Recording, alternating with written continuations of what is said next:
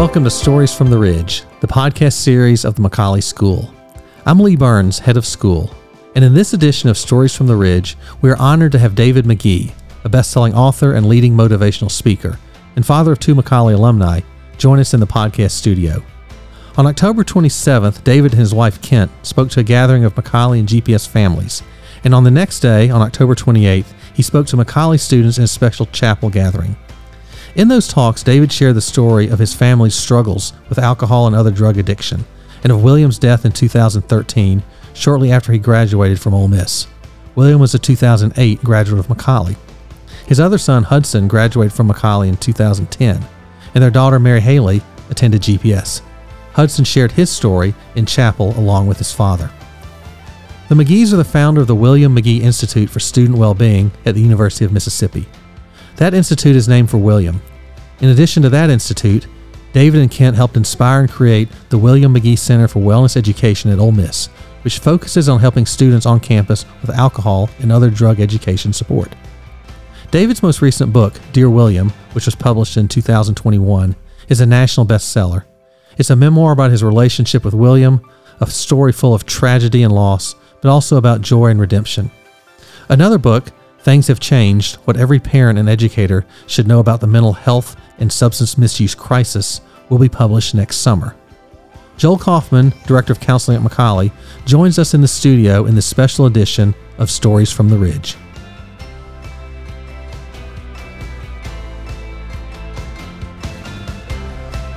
David, we're so honored and delighted that you're here with us today to share your story.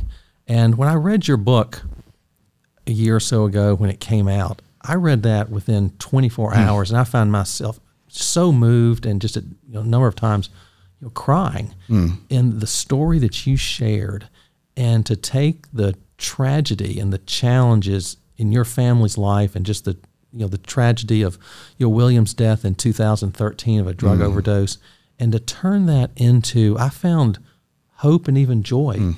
In the book as well. Thank you. And how did you? How do you turn tragedy and yeah. pain into joy and hope?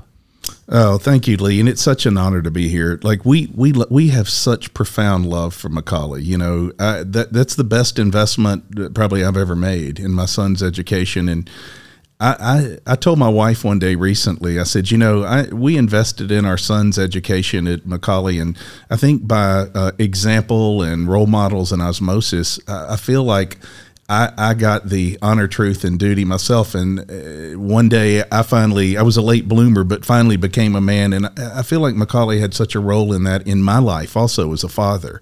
Um, and I think part of that, part of that helped me. Um, Dear William is a memoir that is, I think if I were to describe it, it's honor, truth, and duty. For the first time in my life, I spoke truth, full truth. Um, and I tried to do it honorably uh, by those that have had an important role in my life.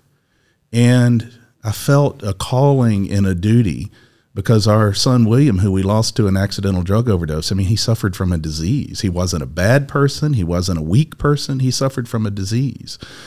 And he was fighting against that, but we lost that battle. Um, and, you know, I've had my own struggle with uh, uh, addiction and um, I had a daughter battled eating disorder, Mary Hallie. Our son Hudson is successful in recovery, um, my role model for maybe 11 years now. And uh, Lee, I just felt uh, uh, honor, truth, duty. I mean, uh, that's that's what gave me the courage to do it. That's what gave me the strength, and that's the responsibility I had. Let's tell a true story to help others. Yeah. Well, Joel Coffman, our director of counseling, who's sitting right beside us, he and I at lunch today, we're talking about one of the things that struck us was just how authentic and vulnerable you mm. are in sharing, you know, disappointments and brokenness and mistakes in your own life. I think so often boys and men struggle with that vulnerability and that weakness. And I just applaud you, Thank you. for sharing what you did about your life. Well, you know, your leadership here, and you've really studied that over many years. And, you know, how do you, what role do we have as educators, as parents in our children's life? And, and that role model matters. Um, And so many that are at this school and others that believe in education, I think, you know, they're called to education in part believing in that role. For me, sadly, um, my own personal struggles happened right when my children were coming through middle school and high school. And I don't beat myself up for it. I mean, it is where it is, and we can learn from our mistakes and go forward. And um, again, I, I, suffered from the same disease my late son did. And uh, unfortunately, though, it had a lot of impact in my household, and um, I think that you know what what you learn though is now today the role of a father, and that's how I wrote such a raw, true book. My son Hudson and I messaged last week. I messaged him and I said, you know, you're my role model, and he texted me back and I couldn't do this without you meaning this this journey of sobriety this journey of life change and he messaged me back and he said I love you too, and I couldn't do it without you either. So, so you know that leadership really matters of of the the you know who we are and how we can play a positive role in uh, students' lives. Joel, your thoughts? Uh, it's such a joy to be here with you in this moment. And one of the things that really struck me that we mentioned at lunch today too was just discussing the bravery required to mm. tell such a story and and I'll be completely transparent. I have I have two children. I have a senior at GPS, a, a son here who is a sophomore, um, and I read the introduction and literally had to set it down mm. and and walk away. And there were so many statements that got me, but the plead from William to say, "Hey, tell our story. Mm. You know, tell our story. The to hear your son." Who has a window into your experience right. and his own experience say something that brave and then to spend the next several years in your lifetime echoing that bravery through your own life. Can you talk about that bravery for a minute? Mm, thank you. William did. I was with him um, the week before he died of an accidental drug overdose, and he was really doing well in recovery. Um, but so often, in, in, you learn in the recovery world, it's not always a straight line up it can be a squiggly lineup and and it's different for everyone. So that's where William was. He was fighting and he was doing really well. Uh, but he relapsed and fortunately I was with him as you mentioned that week before he died and he was uh, saying, "Dad, you know, you you need to tell our story. That I want you to tell our story." and he couldn't it was an accidental death he couldn't have really just literally foreseen what was coming but i believe in some spiritual way perhaps and, um, you know, it's interesting about their bravery. So, um, William, uh, he was so bright. Oh my gosh. And he, he flourished. I still have some papers he wrote as a student here in McCallie and on his computer. I mean, they're just amazing. I was a writer in writing books, but William was a better writer than I was. And I believe when people leave this earth, that um, if we allow our loved ones, if we if we're willing and allow it, part of their spirit can stay with us and strengthen us and guide us. And so I was a writer, but to really write the book, to be brave enough to do it, to be able to talent wise to write it, I needed a little more. And when William left this earth, I think that part of him that was more talented as a writer than I was came to me. And my wife read uh, Dear first draft of Dear William. She's like, I don't know what happened. I said, William had a role in this. He really did. And I miss our precious William every day. Um, but, but, his life and his story is opening doors at schools like this across America. The student, the William Magee Institute for Student Wellbeing, is doing work and is going to do work across this country beyond anything I could ever imagine. So I tell people he's really shining for that class of McCallie for 2008. You know, he's doing extraordinary work. That was David Magee speaking to students in chapel on October 28th. That's really beautiful.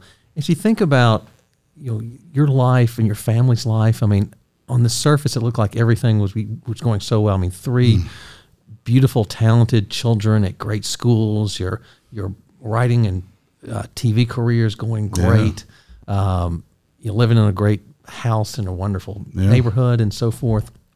And yet, obviously, there were things that were you know that weren't what they you know, what they seemed on the outside, I guess. And Yeah. but were there were there were there breadcrumbs that, that you could look back on now and say, hey, here's some things that that you saw sort of along the way that now in hindsight you can see, and if so, could you share some of that Yeah. that could be helpful to our listeners and uh, great at question. and GPS and beyond? That's such a great question, Lee. Absolutely, there were breadcrumbs and warning signs, and you know, I as a parent, am not was not unlike a lot of parents. That I mean, fear.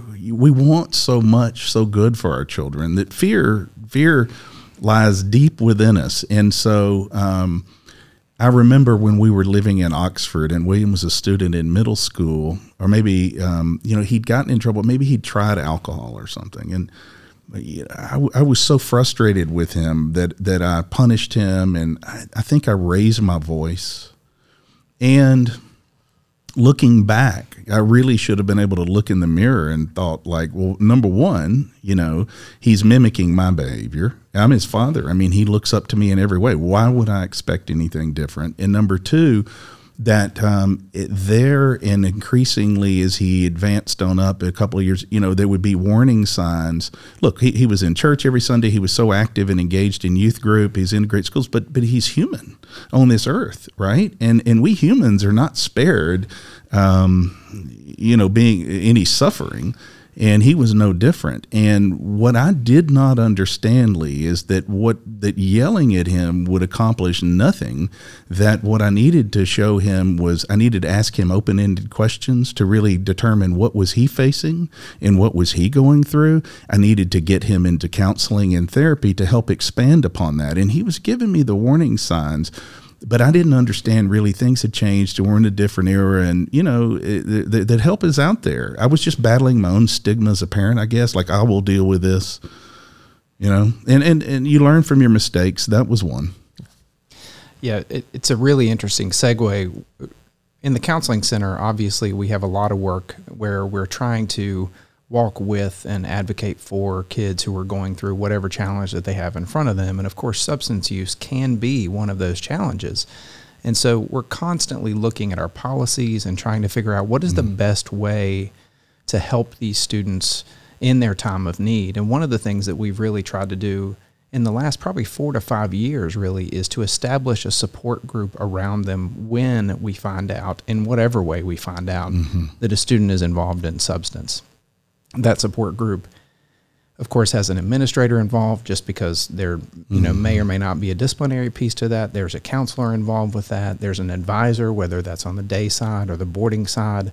In addition to that, we look to the student and say, hey, we need one adult, you hmm. know, contributor in your life who's a part of this community that you trust, that you want to invite into this story.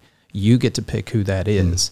And I'm curious in your work that you've done mm-hmm. with your centers and working with college students, how does that model line up with some of what you've experienced and what you've seen? That is such a great question. And first of all, um, you know, somebody, my, my, my wife said, you, when you've been in this changed life, David 2.0, you, you speak only truth now. And you may, maybe sometimes too much truth, right? It's a joke. I mean, and some, so, so when I say something, I mean it. And I, I applaud, I'm so proud of this school in so many ways. It's such a part of our life. And I think that mentoring uh, that McCallie does, as you mentioning, and how that in that counseling role, it's not just a meeting, but who, who's your support team?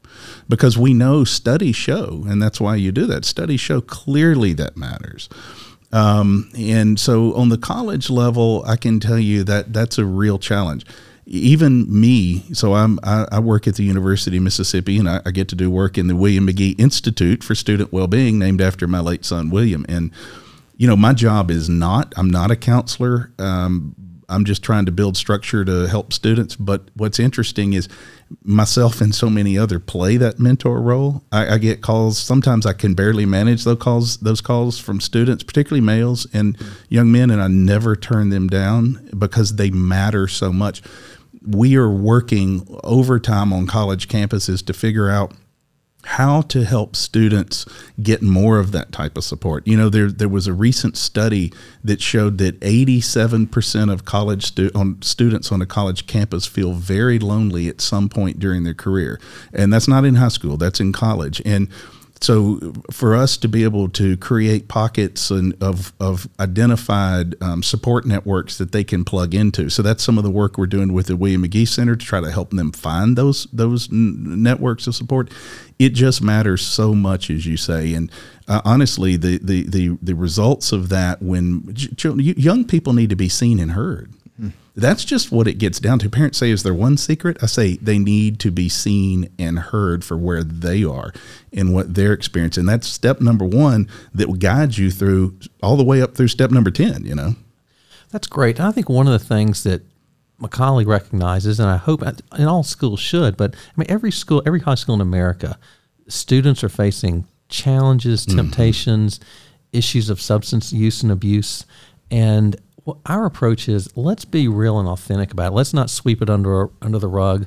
Let's not be a you know a one strike school. You know, we're going to look at it as a learning and growth opportunity. How we walk alongside the boys, how do we extend both grace and accountability, but get them where they're where they're understanding why they're making the choices that yes. they are, and the deeper sort of what's really going on, you know, in their in their lives. And you know, Joel and his team, I think, do a wonderful job of of sort of walking alongside the boys. But I mean, there you know there are consequences. There's follow up. There are all kinds of ways we mm-hmm. you know we support them. But I think it, that's much more I think comprehensive than what it may have been you know years ago when your sons.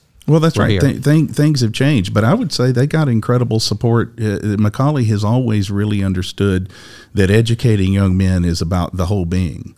And I think that it's an extraordinary school, and that's one reason myself and you know so many others believe in it. And, and, and my son Hudson speaks to that. Um, Hudson, as I said, is my role model in so many respects, and um, you know it, it, it's almost emotional for me to say, but he he he he he exemplifies honor, truth, and duty, and and the values of um, that as much as anybody I know on this earth. And, you know, he got that here. It's about the foundation, it's about building the foundation that gives them something to go back to. Here's a part of what Hudson Magee, class of 2010, said in chapel. Stuff too that I attribute, like my dad said, back to my time in McCallie. Just the brotherhood that you learn here was something that I leaned on heavily when I came out of recovery because it, I knew that I didn't need to be a man by bottling up my um, pain that I was dealing with, I needed to be a McCallie man by working with my brothers to deal with the pain that I was dealing with. That was Hudson Magee. Yeah, David, you mentioned that foundation. I always I talk to a lot of boarding students, obviously, who come in and, and they'll be several weeks or even months potentially into their McCallie experience. And I'll ask them, you know, with the caveat of I'm a firm believer that anytime we start a new experience, that we go into those with certain expectations. Some of those are things we're really mm. excited mm. about. Some are things we're fearful of, just questionable. Uh, and so, as you look back, I'm sure you entered this new chapter of your life, this David 2 mm-hmm. that you mentioned, uh, with certain expectations. What I would really love to know is what are two or three things you feel like you've learned about yourself that weren't a part of those mm. expectations, things you didn't see coming with the growth that you've experienced as a father and a husband and a friend and a yeah. man? Uh, great question. I love that. Um, joy. Um, number one, I learned that I was chasing things, and um, I, I, you know, I, I, really began to understand that I needed to look deeper. That the objective should be joy, a foundation of joy, and that if I had that, if I could achieve that, and um, do the work to get that, that it would spread to others, my immediate family, to others around me. So I became more focused on joy than chasing things and results. A big, big, a big outcome shift for me, um, and I found it. Uh, um, I think also the a big difference for me was others. I recognized it's not about me at all, and I was I was trying to build a career for me. I was trying to do things for me, and that that me just kind of went away with David 1.0, and I realized it's just about others. And somebody asked me, why do why do young people respond to you? When I said, you mean because I'm balding and gray and in my 50s? Why do they respond to me? And I said, I think because they realize I just care about them and their success. And I think that's why so many people are called, like here at McCallie, that that I still see so many uh, faculty members that are still here. And right, it's about others. It's about others. And we get to the joy of benefiting when we put others first in that service. And that that changed my entire life. And, and guess what? Then things begin to just find me right? You know and i think that dovetails so nicely with you know the faith component of mm. McCallie um, you know christian values and mm-hmm. principles and honor truth and duty. And we talk about you know loving others serving mm-hmm. others seeing a bigger picture for your life than just yourself. And our students, you know, of course, they go on and do lots of mm-hmm. wildly successful right. things and so forth. But we really do try to impress upon them, hey, it's more important who you are in your character and and faith and how you're serve and love others than just sort of taking everything in. That's yourself. the sustainability right? Um, that's the sustainability, and you see how people respond to you differently. And again, that's what I see in my son Hudson. I, I mean, he he just has such a, a kindness. You know, he's very successful in business, and he's a good father, and he's a good husband. But but what I see in community is people really respect him and respond to him. And he, you know, he's just 30, 31 years old, and it's really fun to me to see and that's that foundation and he talks a lot about how he got that here how you know so many invested in the care of him. And then you know he just tries to pay it back forward within the community he lives in. So you're a grandfather now. I am right? a grandfather. Congratulations. Thank you. So what would be some of your hopes and your messages mm-hmm. and interactions with your grandchildren going mm-hmm. forward? Oh gosh, yes. So it's so interesting that I spend my life as a communicator, and um, what changed my life within my family with my son Hudson, and and at the end of William's life because we really broke through in communications, and my daughter Mary Hallie. Um, it's it's improved communication. The dialogue is the gateway to all of this. And we spend so much time as parents. As I said earlier, we parents live in fear. And when we live in fear, we tend to tell our children what we want for them. We tend to tell them what they should think, what they should do. And when we can take a deep breath, draw upon faith and realize that we can't control everything, then then we begin to ask open-ended questions, as I mentioned earlier, to our children, and we begin to have a conversation that helps us and helps the, the our children understand where they're coming from themselves. And um, I think that is the secret of all secrets to it. David, I just want to thank you as we kind of draw to a conclusion here. For I started it with a, a statement about bravery, but bravery is not a moment, right? Mm-hmm. It's a mindset that you you continuously make a decision to be brave as you move forward, and it's clear in your life, in the institutions you've begun, mm-hmm. in this David 2.0 yeah. that I'll continue to refer to you know, that you've challenged us, you know, mm-hmm. to have our Lee and our Joel 2.0s as well yeah. as we are, you know, parents and, and friends and, and certainly members of this McCallie community. So thank you. Thank you for being here. Thank you. This was amazing. Well, again, we're so grateful for the time here on this podcast. And these days, you'll be with our students here at McCallie and at GPS as well. So, thank you so much um, for sharing that and just giving your, you know, your life story uh, to be a source of inspiration and wisdom to others. Thank, thank you so thank much. You. Thank you, David.